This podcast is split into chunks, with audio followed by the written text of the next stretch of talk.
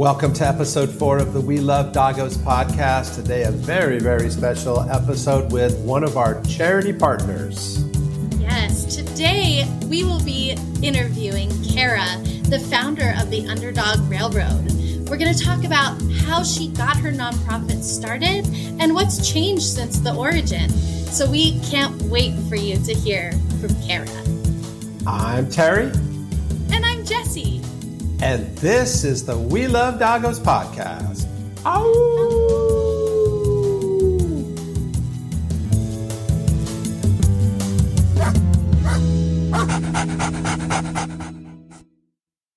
All right, podcast listeners and watchers. In a couple of seconds, you're going to hear from Cara, an amazing interview, but a little bit of context. I met Cara driving down an open highway in northwest Montana. And I look in front of me and there's a van from the Stockton Animal Shelter. Now, I know Northern California. What's a van from Northern California doing near the Canadian border?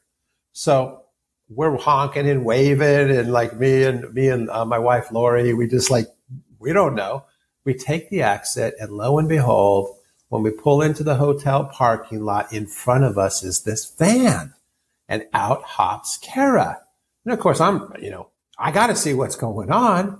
And inside the van, there are 37 crates, and most of them are empty. And Cara tells us she's just finishing one of her trips. And here's what Cara does. She monitors kill shelters in Northern California. And dogs who are going to be euthanized, she tries to place them all the way going up north towards Canada. She'll just stop and she'll drop a couple dogs here at a foster home and a couple dogs here at a no kill shelter. And she does this a couple of times a month. And so I happen to be so fortunate to follow a person who does this. Now, to find out, of course, we become fast friends. And I'm like, how can we help? We really, really want to help. And she has a small team. And she, last year, she transported 318 dogs from kill shelters in Northern California. And they just dropped them off all the way. She has a full time job. She has a regular life. She doesn't make a penny for doing this. So when you listen to today's episode, the story, the, the conversations with Karen, how she got started, and, and the, just realize this is somebody who didn't seek the attention. This is somebody who who is not looking for the glory or the recognition, but her and a little tiny team of people save hundreds of dogs every single year. So without further ado, here's Jess's interview with Cara. Hi, Cara. Thank you so much for joining us today. How are you doing? I'm doing well. Thank you. Nice to be here. Nice to yes, see you. We are so thankful to have you. For everybody tuning in, this is Cara Kinzel, and she is the founder of the Underdog Railroad Transport, which is a company and a nonprofit that we are so, so proud to support. So, I would love to just kickstart our conversation with the origin story of the Underdog Railroad for our listeners. Um, it's a little complicated. I'm probably will just kind of compact it a little bit. Sure. Um, I started volunteering in 2015 at Front Street Animal Shelter in Sacramento, which is the Sacramento City Shelter. Um, my first, our first foster, we foster failed with Lucille. Um, we lost her early last year, unfortunately. Um, but then I, our second foster was big, huge German Shepherd who was just absolutely terrified of everything, including stairs, enclosed spaces, being alone. um, and I quickly realized that the um, municipal shelter systems really are not set up for behavioral issue dogs, even low level you know, separation anxiety and that kind of stuff. So um, I started fostering for a German Shepherd rescue who was pulling quite a bit from um, a shelter in kind of the Central Valley and definitely more equipped to deal with issues.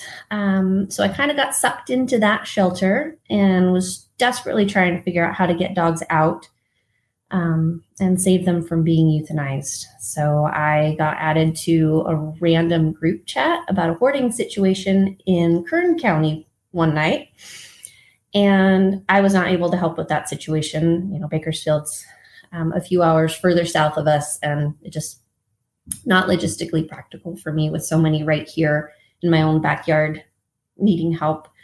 Um, but somebody who was in that group chat and also couldn't help messaged me on the side and said, Hey, I can't help that situation, but I might be able to help you. And you're wow. That's amazing. And I think as we've worked with you throughout the years, what really amazes me the most about what you do is that you and your team of volunteers is so resilient. And if there are dogs that need out of there, you're going to do everything you possibly can to get them out. And I think that that is so inspiring to dog lovers and the facilities that you support. Yeah. Have you seen that direct response and correlation with them? How's that relationship been? Um, I have seen that. We um, will do everything that we possibly can to help get dogs to where they need to go. Um, and our receiving partners respond amazingly to that. You know, if we're willing to drive, you know, 3,000 miles round trip for a dog, that really inspires people to want to help um, and help more. You know, even if it just means that they can take one more dog or if they can take you know, a puppy or something that's going to empty a kennel at our local shelter and make more space for the incoming dogs. Um, the response has just been it it's humbling. Yes. And every single shelter space really matters. I think that's something that is so important for anybody listening that if you have it in your heart to fill a space in your home with a foster dog so that somebody else gets that opportunity in the shelter those little efforts add up and what i love that you always say Cara is that teamwork saves lives and that is yes. so so impactful to me yeah. and something that as a charity coordinator with we love doggos i've really learned from you and taken that into other relationships that i've had with other shelters so i can't yeah. thank you enough for those words of wisdom too of course. We just, you know, we all have egos. We just do. um, but um, I have learned that, you know, sometimes I just need to close my mouth and, do, and do something instead of, and like, it's not about me. It's really, it really truly is about the dogs. So if, you know, I need to humble myself, then I do.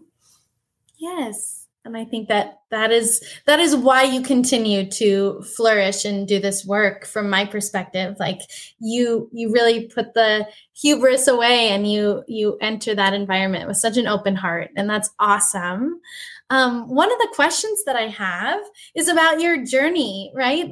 Every single time you go on the road, it has to be so different. What does that look like for you, um, just more generally? Um, well, I'm typically a type A person, so I like spreadsheets. I like things to be very organized. And the rescue world is the complete opposite.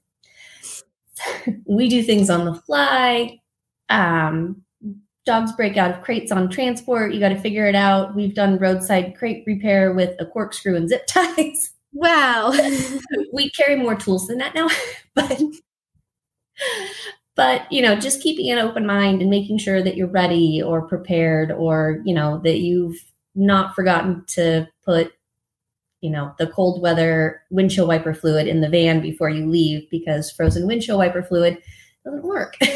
Right. you need, it, you need it. So just um kind of being prepared for a little bit of everything mm-hmm. is really the only way that you can kind of get through it. Yeah know. How many stops do you typically take during a transport?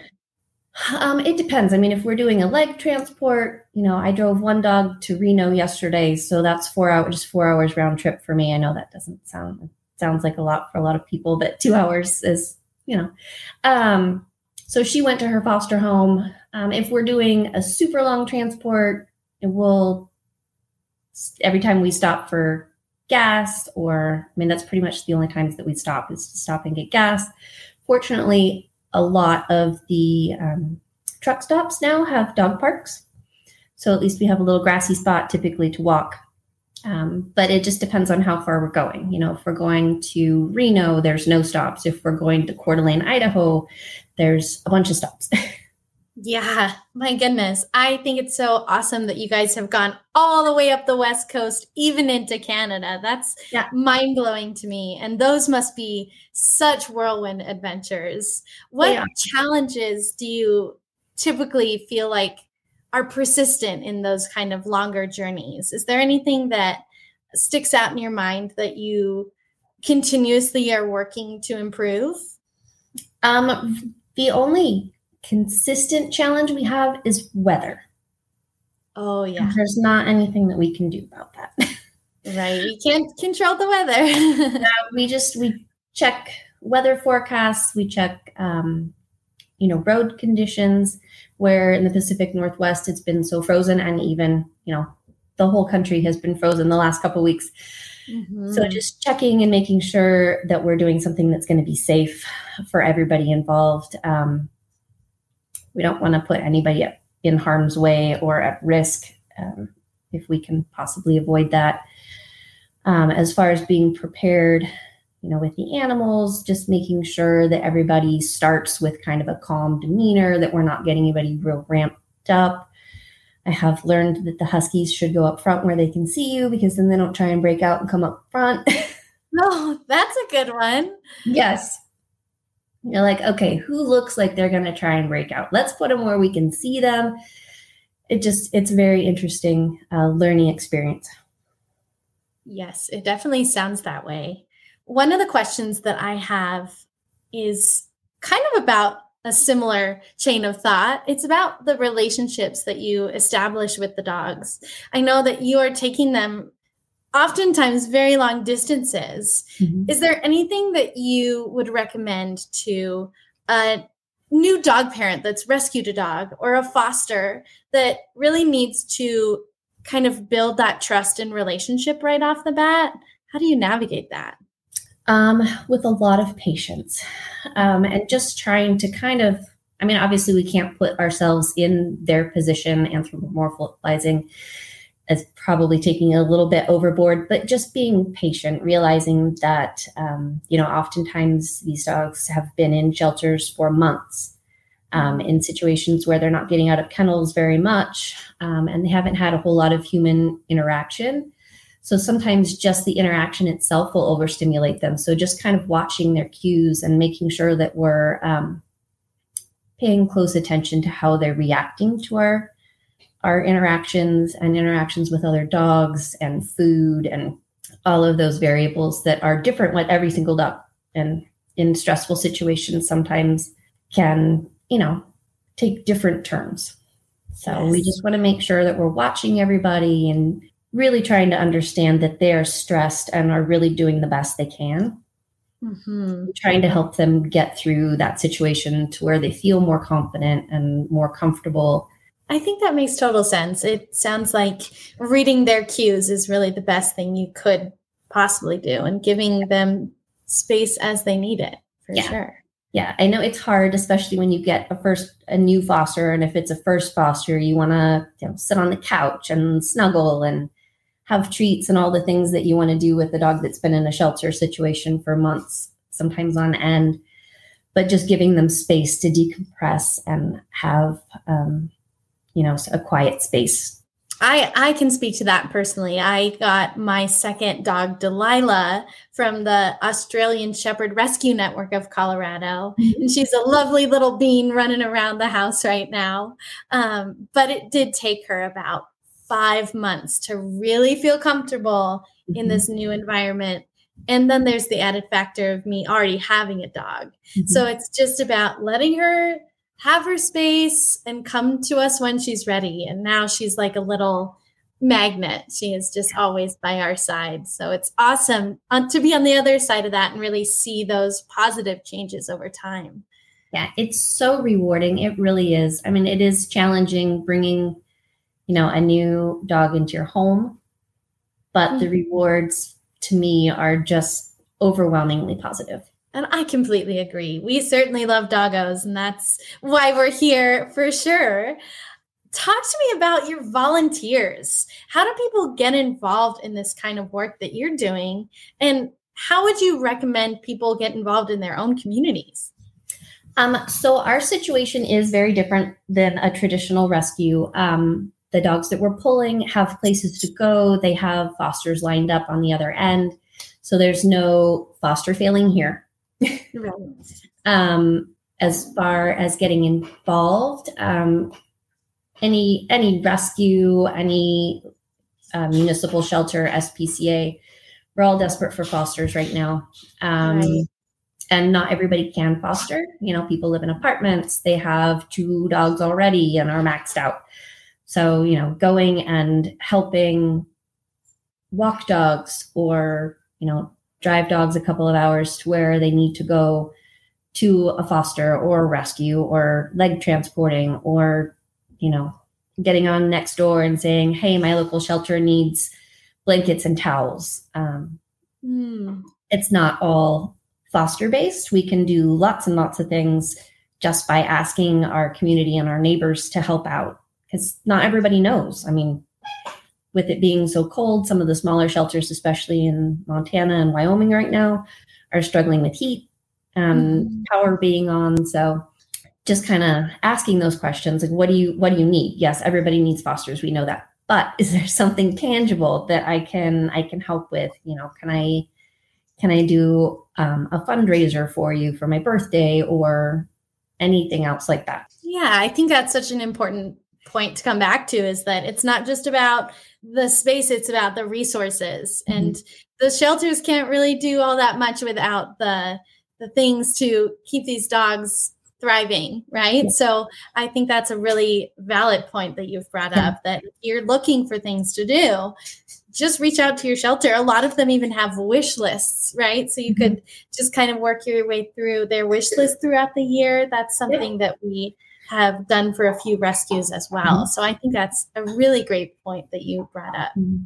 And even, I mean, if you aren't able financially to um, help out with the wish list, you certainly can share it and say, hey, you know, they need 20 new Kongs this year. So if you can donate one Kong and then find a couple of other friends who can donate a couple also, just just to share the message and get the word out that um, you know, shelter dogs matter.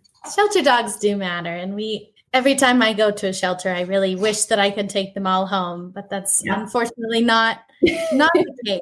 All we can do is chip away one by one and support yes. the people like you that are really out there doing the best work. And I can't thank you enough for the work that you continue to do. It's been really an honor for our entire community to be able to support that work we appreciate you guys very much. Um, I have kind of half joking. I don't know if you're familiar with the Johnny Cash song "One Piece at a Time." Oh, I sure am. That's a great one. But I think "One Dog at a Time" would all, would be a great parody for that song. Yes, I think so too. That's a really clever one. Um, to close us out today, we always like to end things on a on a light and loving nostalgic note, can you share just off the top of your head one of the most joyous or heartfelt rescue experiences that really stands out for you? Um, well, we have a couple. The one that is least likely to make me cry. yeah, there you go. Um, a big Malamute mix that we actually had on transport two weeks ago. He's in Canada now um, with four Husky Malamute brothers and sisters. Um, he was adopted from a local shelter here as a puppy and then turned up as a stray as an eight year old in not great medical condition. Mm-hmm. Um, so we were able to find a spot for him.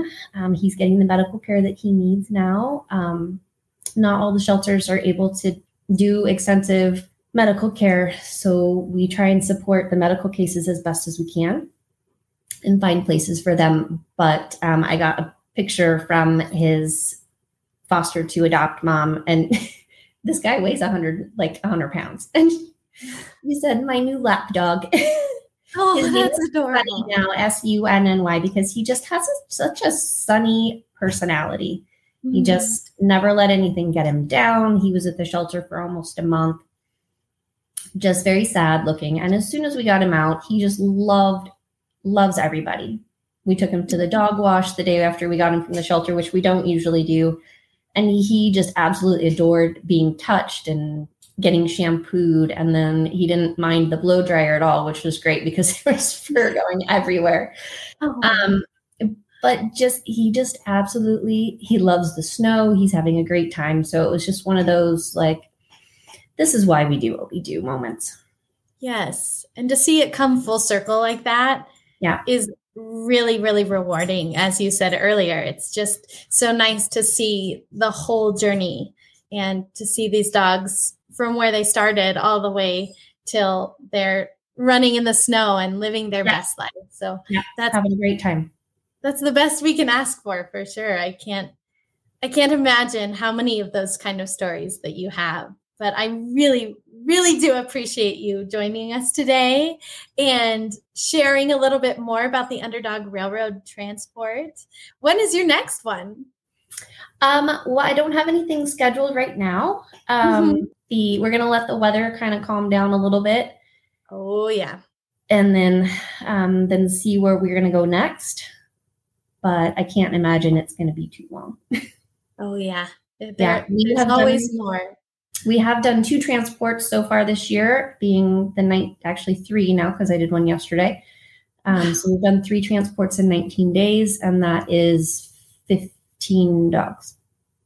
Wow, Cara, that is amazing. And I am so, so inspired by you. And I really do mean that. The work that you do is incredible. And I can't thank you enough, truly. And from our whole entire community, thank you so much for your time today. We are so, so in your corner whenever you need us here We Love Doggos, and we'll be here cheering you on. Thank you. We appreciate your support. Awesome. Thank you so much for your time. All right. Take care. Hey, bye bye. Bye bye. Wow, Jess, what a heartwarming, what a heartwarming story. It's so great to see you two and the, just the love you have for dogs. And in case you, you don't know, uh, we love doggos. One of our primary things we do is we support other charities that help dogs. So when you hear from people like Cara, um, you're going to see how our community supports another community. And all we care about in the end is, are we making the world a better place for dogs? So Cara is definitely do that, doing that. And we're so happy to support that. Absolutely. You heard it yourself. She says teamwork saves lives. And in our next episode, you're going to hear even more about how our community is helping other partners. So next week, tune in to hear a little bit more about our other charity partner, Tobacco Valley Animal Shelter.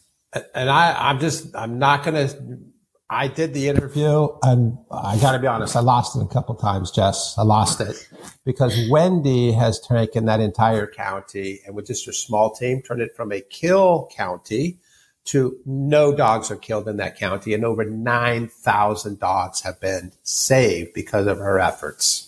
Wow. So if you like this show and you feel like you want more of it, then not only should you like and subscribe, but you should call up a couple of friends, email them, you should text them, you should do whatever you got to do because we need all of us, all of us dog lovers together to help make this world a better place for dogs. Absolutely. Until next time, thank you for tuning in to the We Love Doggos podcast. Ow. Ow.